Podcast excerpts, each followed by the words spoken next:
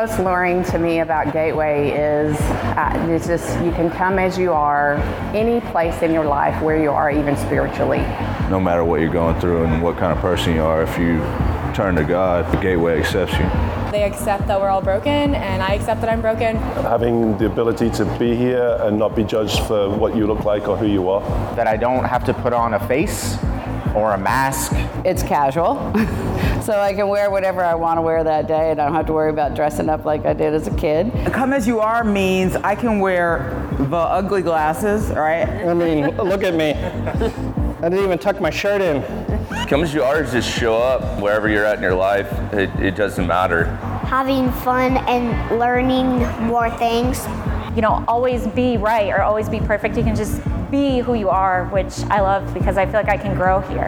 I have a place to just be and uh, process. Um, it, it, really gives you the opportunity to grow um, based on your understanding. You don't have to know everything. You don't have to know everything about the Bible. Bring my doubts, bring my skepticisms, and have those questions answered. It doesn't matter what baggage you have. It doesn't matter where you are in your life. You're going to have a group of people that are ready and waiting for you with open arms.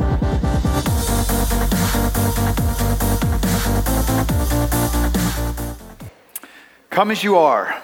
That's the value of grace giving acceptance. And why do we say that at Gateway?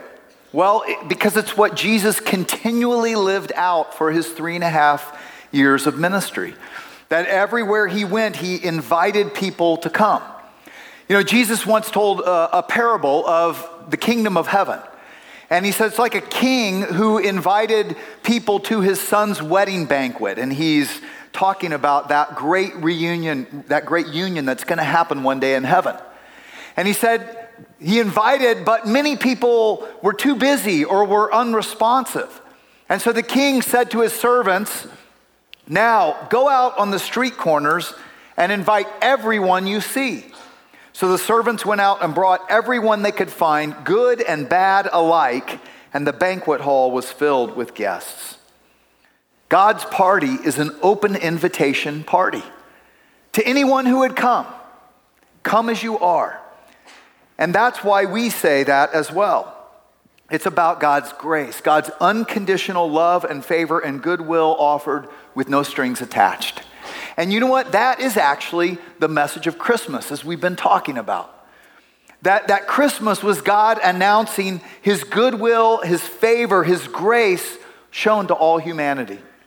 You know, we looked at a passage in Luke before. Let me remind you that first Christmas night that says this Luke uh, 2 8. In the same region, there were some shepherds staying out in the fields, keeping watch over their flock by night. And an angel of the Lord suddenly stood before them, and the glory of the Lord shone around them, and they were terribly frightened. But the angel said, Do not be afraid. Behold, I bring you good news of great joy for all the people. For today in the city of David, which is Bethlehem, there has been born for you a Savior who is Christ the Lord. Christmas is God's good news, God's goodwill, God's favor offered to all people of all nations everywhere. And as we talked about last week, the wise men who came from Persia or came all the way from India to worship this Messiah, this King of Kings, reminds us God was doing this for all the nations. Not just for the Jews, not just for the Christians, for all people. And we've been exploring this connection between Christmas and refugees the last couple of weeks.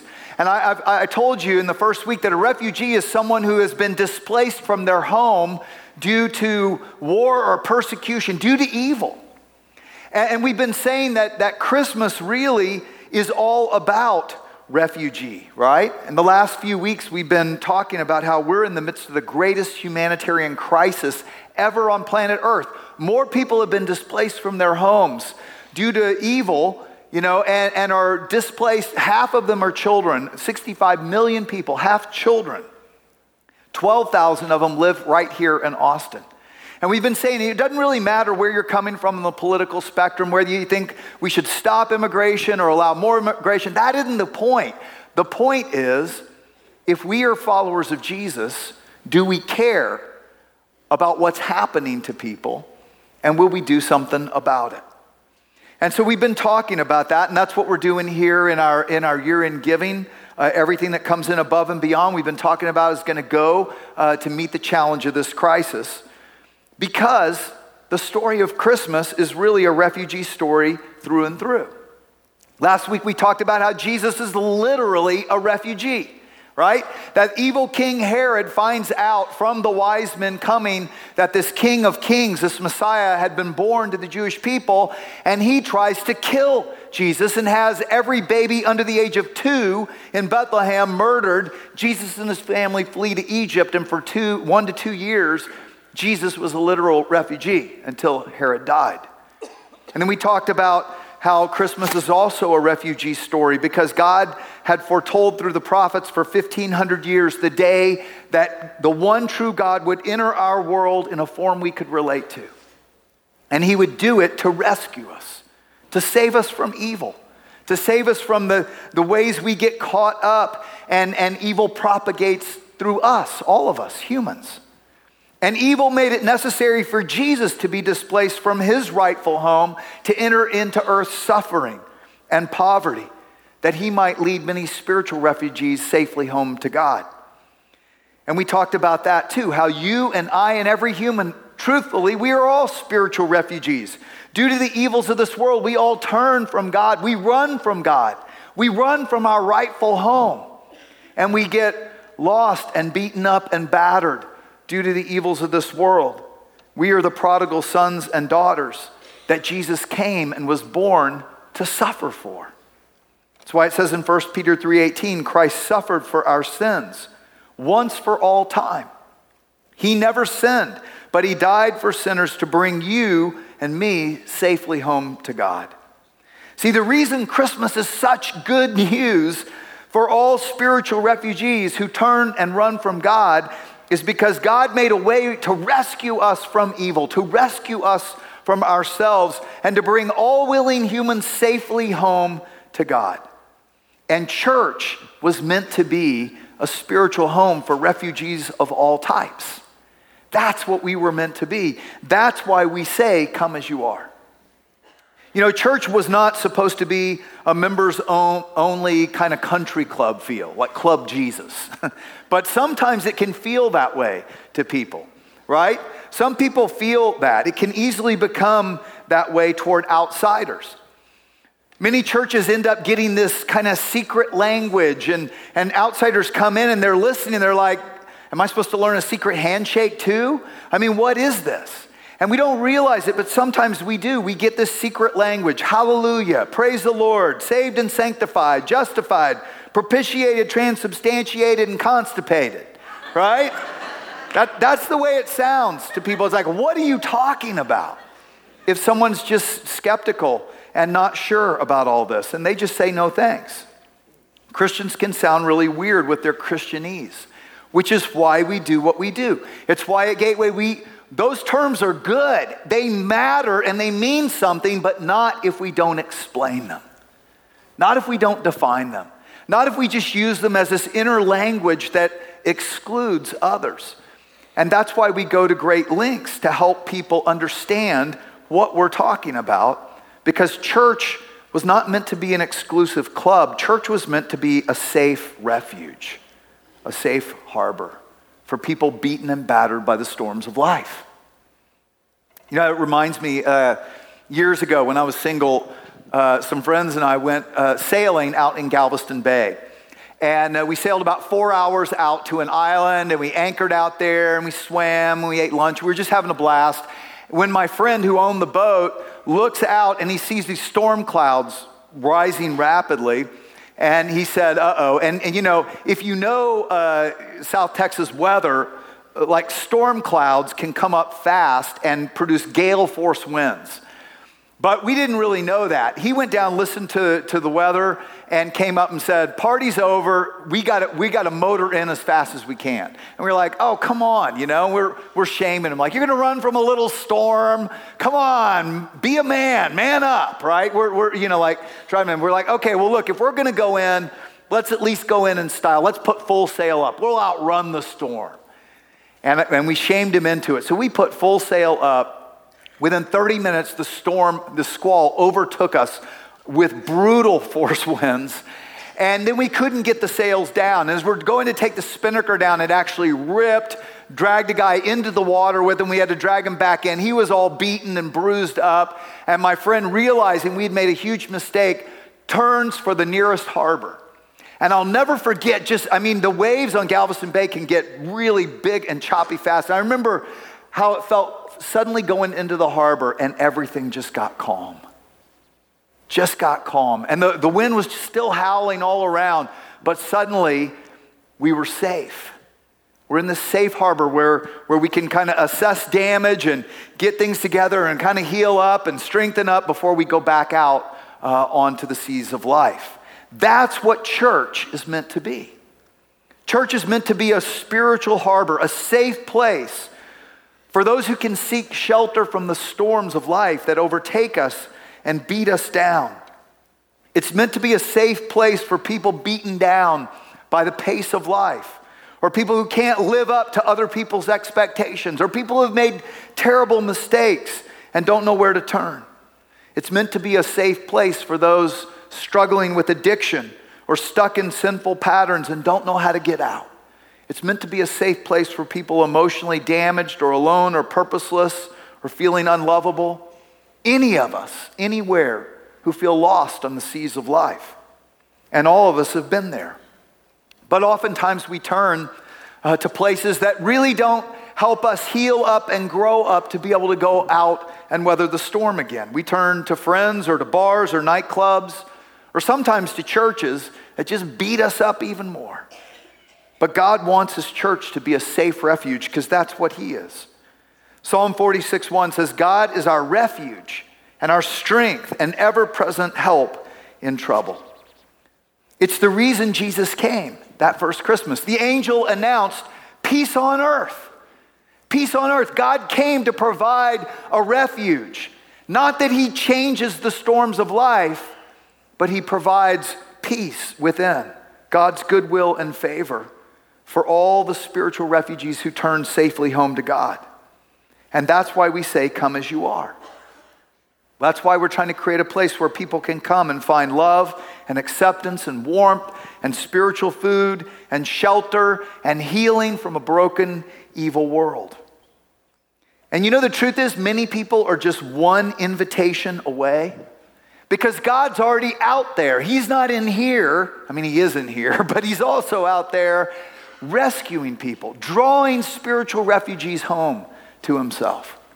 You know, I was reminded of, of this uh, not too long ago. I was on a flight. I was getting on a plane in Salt Lake City, flying to Spokane, Washington.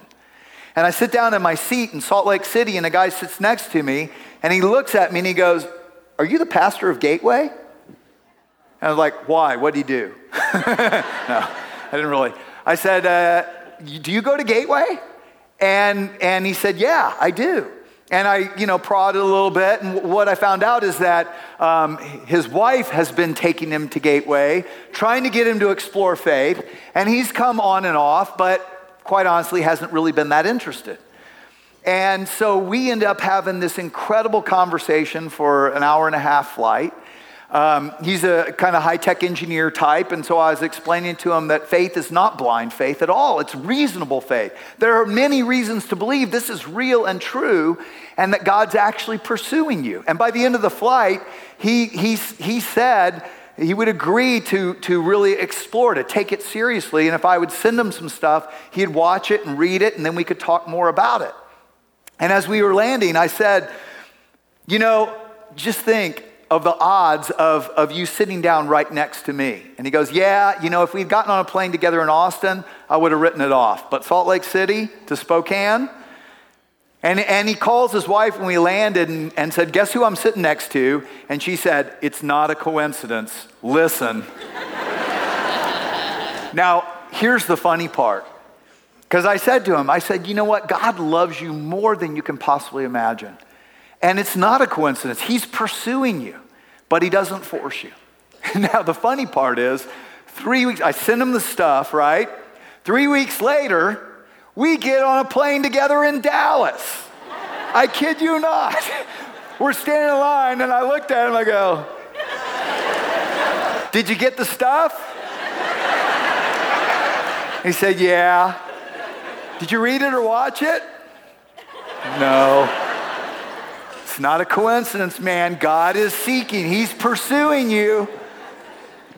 And it's true. See, God is out in the world drawing people to Himself. Even through the storms of life that beat us up and batter us, when, uh, when our ego gets too prideful and we think we don't need God, he, he allows the storms to come to remind us this earth is not ultimately our home. It's brutal, it's evil, it's turned from God in His ways, but He wants us home. He wants us home with Him. You know, that's why I want you to think about how many people around you are one invitation away. Because God's already been doing things in their lives, drawing them back to Himself. And Christmas Eve, this next week, this next weekend, it's a slam dunk. And we're gonna, we're gonna do this incredible service called A Place to Call Home. And it's gonna be a great opportunity, not only for people to understand more about the Christmas story, but why Christmas. How God wants to, us to live at home with Him. He wants to live at home with us. He wants to lead us and guide us through life. And there are so many of your friends and neighbors and people who are one invitation away from coming and exploring and finding a safe shelter and a home with God. Wouldn't that be an awesome Christmas present to give? Yeah. Be bold. Yes, thank you, Martin. You know, I, I, I, was reminded of this last weekend. Last weekend, Al Alonso, who is our spiritual overseer who leads the, the prayer team, um, came over to me and uh, with a woman uh, who had just prayed to let, let Jesus into her life. And, um, and she was in tears, and, and Al said, You've got to hear her story. And, um, and she said, Six years ago, you and I sat on a plane next to each other. And she said, We got in a, in a, conversation, and you, you told me about how much God loved me and, and how, you know, He's open arms and He will forgive me of anything. And, and, uh, and you told me, but He won't force your will. He waits for you to be willing, for you to turn back to Him because what He's after is love. And, um, and she said, And you invited me to come to church. And here I am, six years later. See, sometimes you don't know how long it's going to take because you don't know what God's doing. But God uses even the storms of life. And, and as we hit our heads up against the, you know, the, the, the, the rocks of life, He says, Come, come to me. I want to offer you shelter and refuge. I want to offer you peace. But not peace that comes from out there, peace that comes from in here. It's what God is doing. And as a church, we're here to help you who call yourselves followers of Christ extend this invitation of grace, this open party invitation. Come as you are to your friends and coworkers because that's what Jesus did. He went and he invited doubters and skeptics and prostitutes and tax collectors and even those hardest to reach, the self righteous religious Pharisees, to come and find a God who calls himself a father who wants to be a father to the fatherless, who wants to be a refuge to the beaten down and the oppressed, who wants to be a family to the alienated and alone, who wants to give healing to those feeling worn out, a place of refuge and security where all of us can heal and grow and become strong and not only go back and face the storms of life, but we can become rescuers of others who are drowning in the seas of life. And this is the challenge of church. The challenge of the church is this you are his plan for the world. That's the challenge of church. You and I are God's plan, and he doesn't actually have a plan B. You know, you think about it, um, you know, have you ever wondered why, if, if God wanted to get his message out about, you know, grace and his love and goodwill, why didn't he just come in the age of media? Why didn't he get a TV show, you know, or get on CNN or just buy some late night infomercial spots, you know, maybe a televangelist program of the 80s, you know? And wouldn't that get his message out more? No, because his message is the message of love and grace, and that is best transferred life by life by life. It's got to be seen and experienced to be believed. And I don't know if you've ever considered that, but as a Christ follower, have you ever thought about how you are either the best or the worst message of what God is like? And sometimes, you know, it turns people away from God because we're not really studying and following Jesus. You know, I had a guy come up to me after a service a number of years ago and he said, I'm having a problem. It's not with God, it's with Jesus. I can't hear you say his name without thinking of someone who's mean.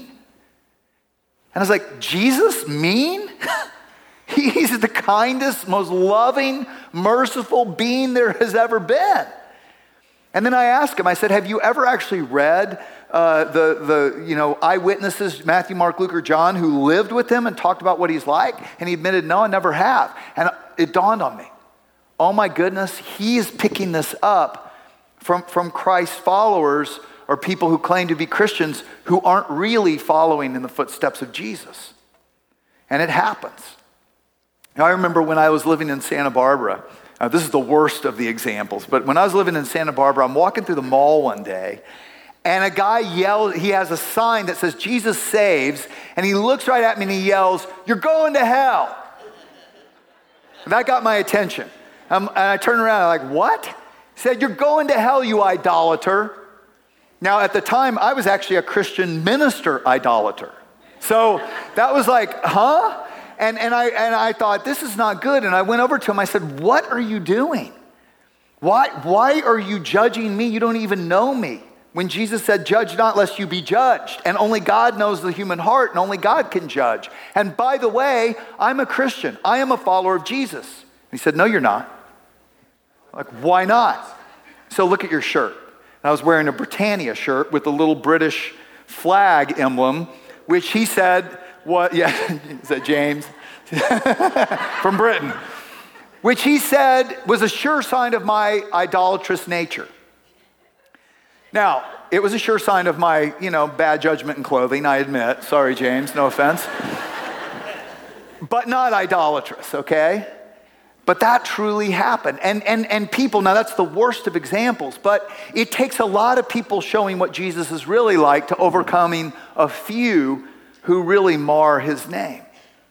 And so the question is will we go out into the world to represent the heart of God? Will we study the life and message of Jesus so that we can walk with him and show the world what he's truly like? And that means we start with the message of love and grace for people who need a safe harbor. And that means we don't just stay as we are. We come as we are, but we don't stay that way. You know, it's the reason that here at Gateway we say, live connected. You know, get, get serving with us in, in Next Gen or in the parking lot or wherever. Live connected, get to know one another so that we can start to grow as his family and then get into a life group where you can really grow spiritually in depth so that we can actually be a light to the world. We can be his sons and daughters because that's what he's doing. It says, in bringing many sons and daughters to glory says in Hebrews 2. It was fitting for God, for whom and through whom everything exists, that he should make the pioneer of their salvation, Jesus, perfect through what he suffered. Both the one who makes people holy, which just means set apart for a purpose, and those who are made holy are the same family. That's what God's doing. He is building a family. So Jesus is not ashamed to call them brothers and sisters. Isn't that amazing? Isn't that good news? That, that God wants to invite you and me and everyone into his family. Jesus calls us brothers and sisters. We create a safe refuge, his church, where all of us can learn and grow up to be the people God intended. So, not so we just stay here, not we stay in the harbor in our safe little comfortable refuge, so we can go back onto the seas of life and we can run his rescue mission with him that others who are beaten and battered by the storms of life can be welcomed in where they find safe refuge as well. That's what we're trying to do here. That's actually Sarah and Garrett's story. I want you to see it. Watch this.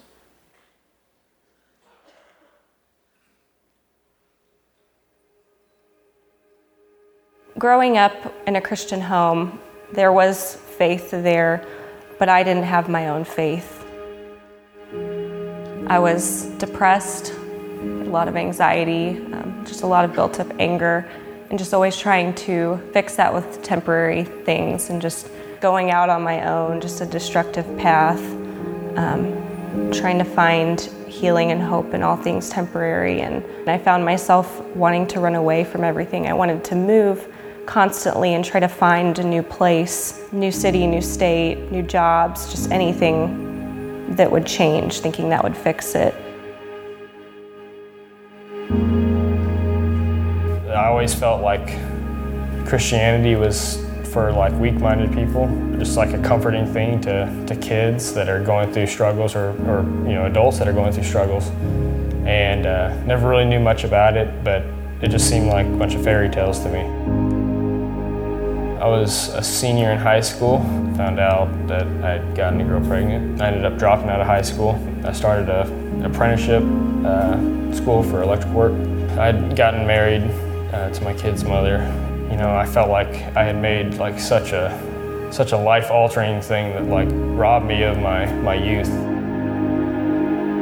It was a six-month divorce. I was fighting for custody. Like a week before the divorce was finalized, um, I was in school at the apprenticeship school and got a call from my mom and, uh, that my brother had passed away. That he got hit by a car, and I mean, with that, and then you know, struggling to, to cope with the fact that I felt like I was losing my kids. I, I didn't really talk about it.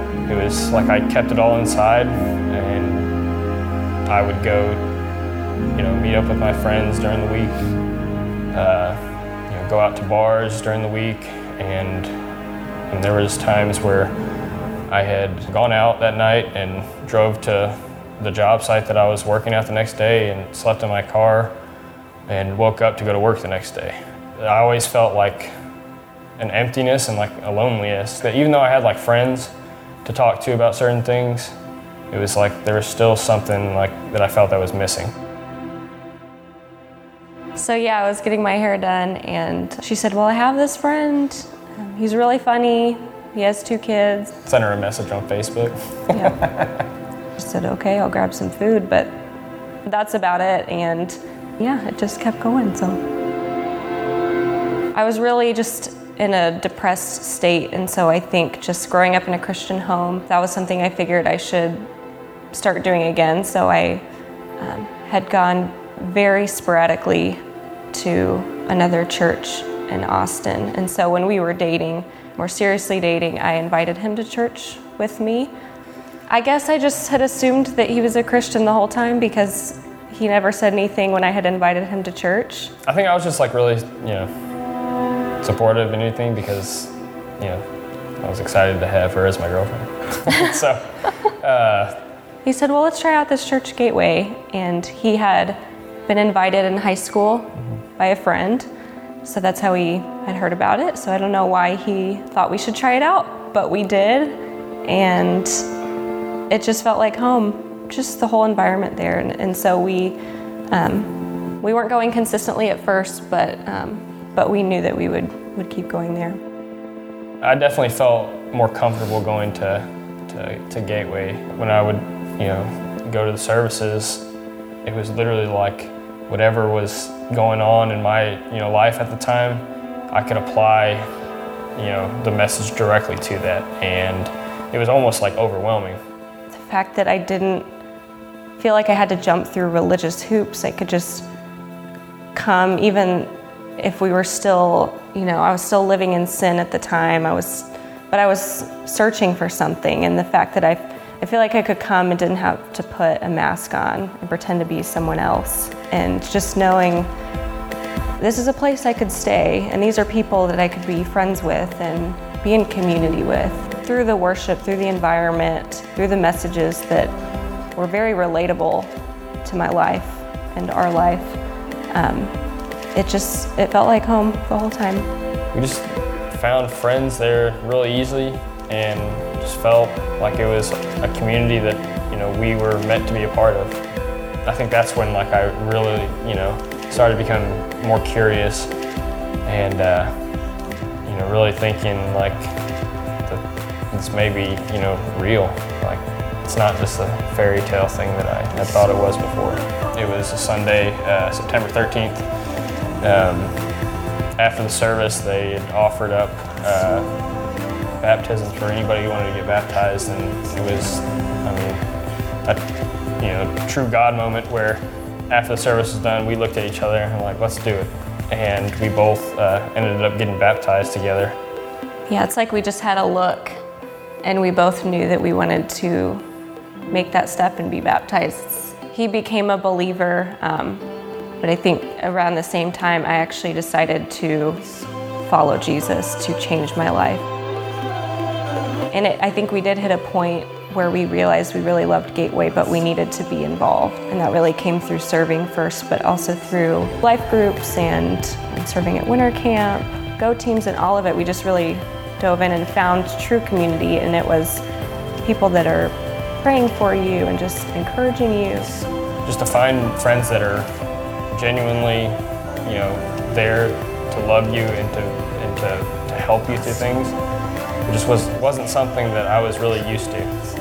They're just, they're our family now. It's kind of like that missing link at that point. We really needed that community, and we found that at Gateway.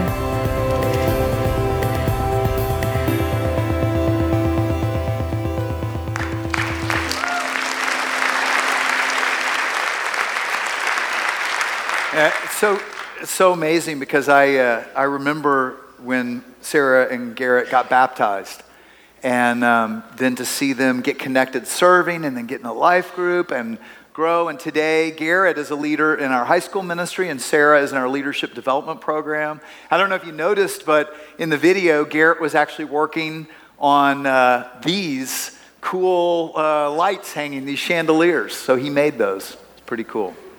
But you know, the church is meant to be a safe refuge, but not only that, it's meant to be a rescue station. And that's why we say, come as you are, but then live connected and be transformed and ultimately be a part of changing your world. You know, God wants us to go back out and make an impact in the world. You know, there's a parable about a lighthouse uh, and a volunteer rescue team.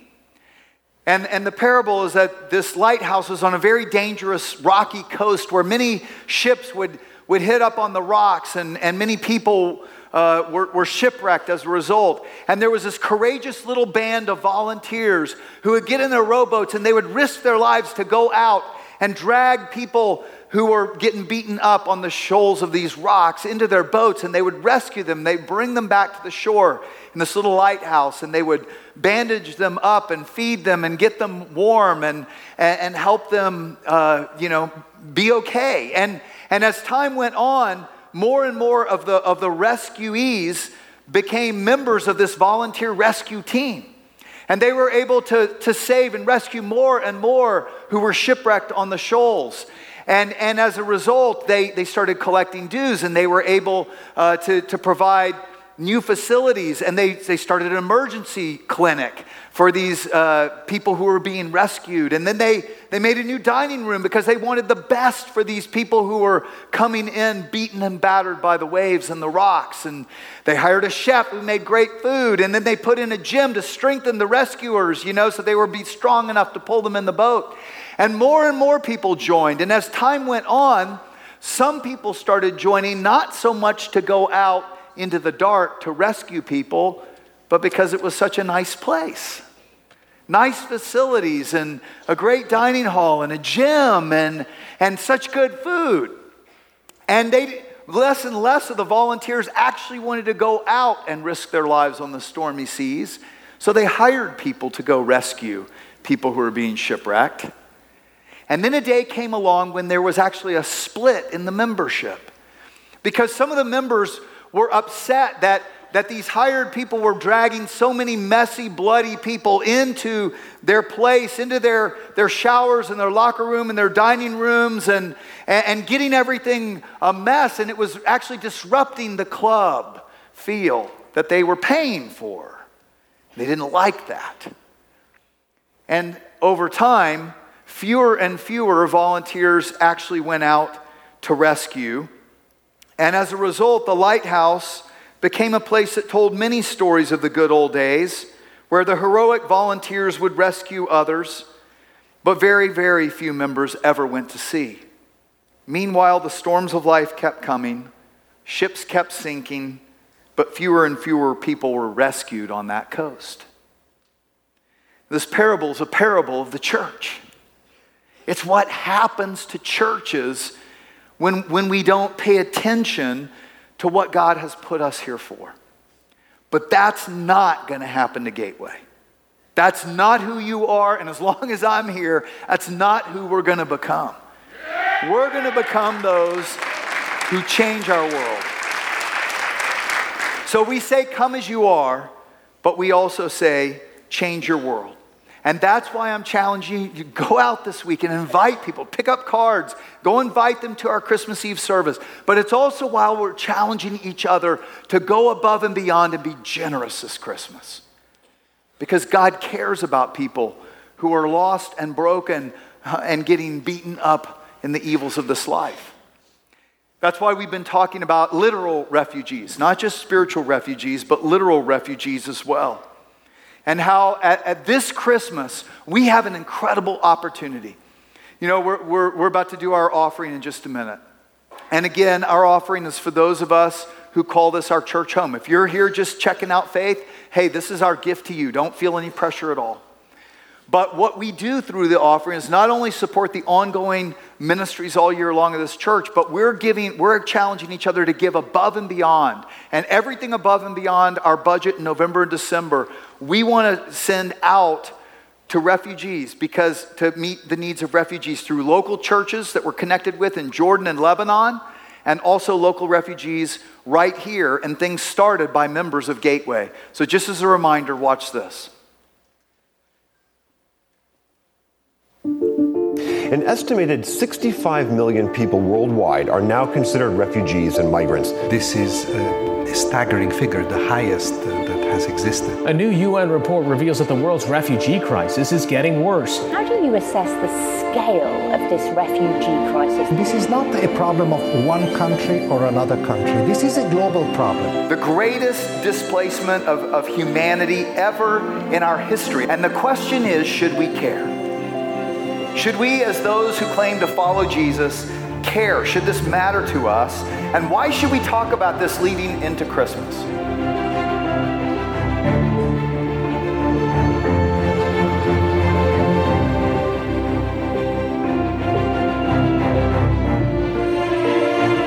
What I would like to contend is that we don't understand the point of Christmas at all if we don't care.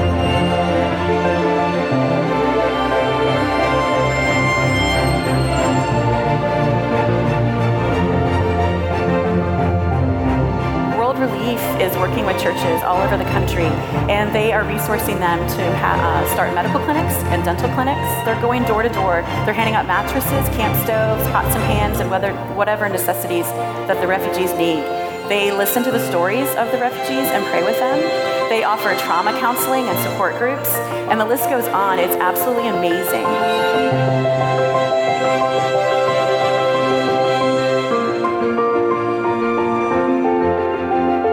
Gloria McPherson. I go to Gateway Church and I lead the Hope Clinic. Hope Clinic was started when I saw a need uh, for refugees to more easily access health care. What we do is try to remove as many obstacles as we can, whether they be financial, cultural, or language barriers. We see people and we treat them with dignity, with compassion. We give them individual attention. Without Hope Clinic, um, a lot of these patients would end up in the emergency room and they um, end up with ginormous medical bills.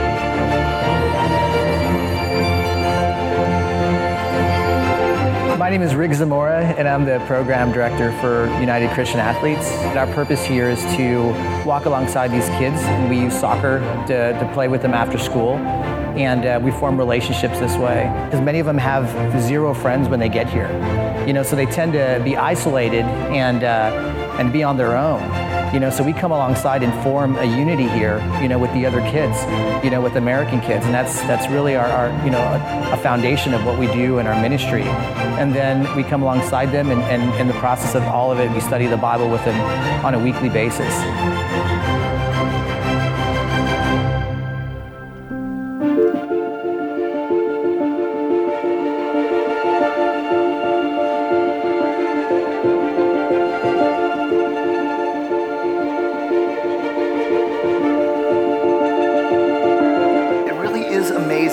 Stop and think about the power God has given us to love and do good simply because we have been blessed with, with so much.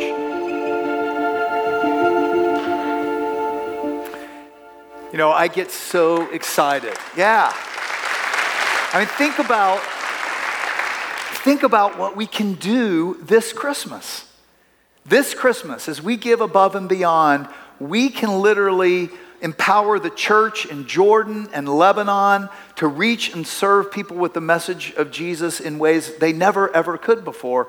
We can help make a difference in the lives of the 12,000 refugees who already live right here among us.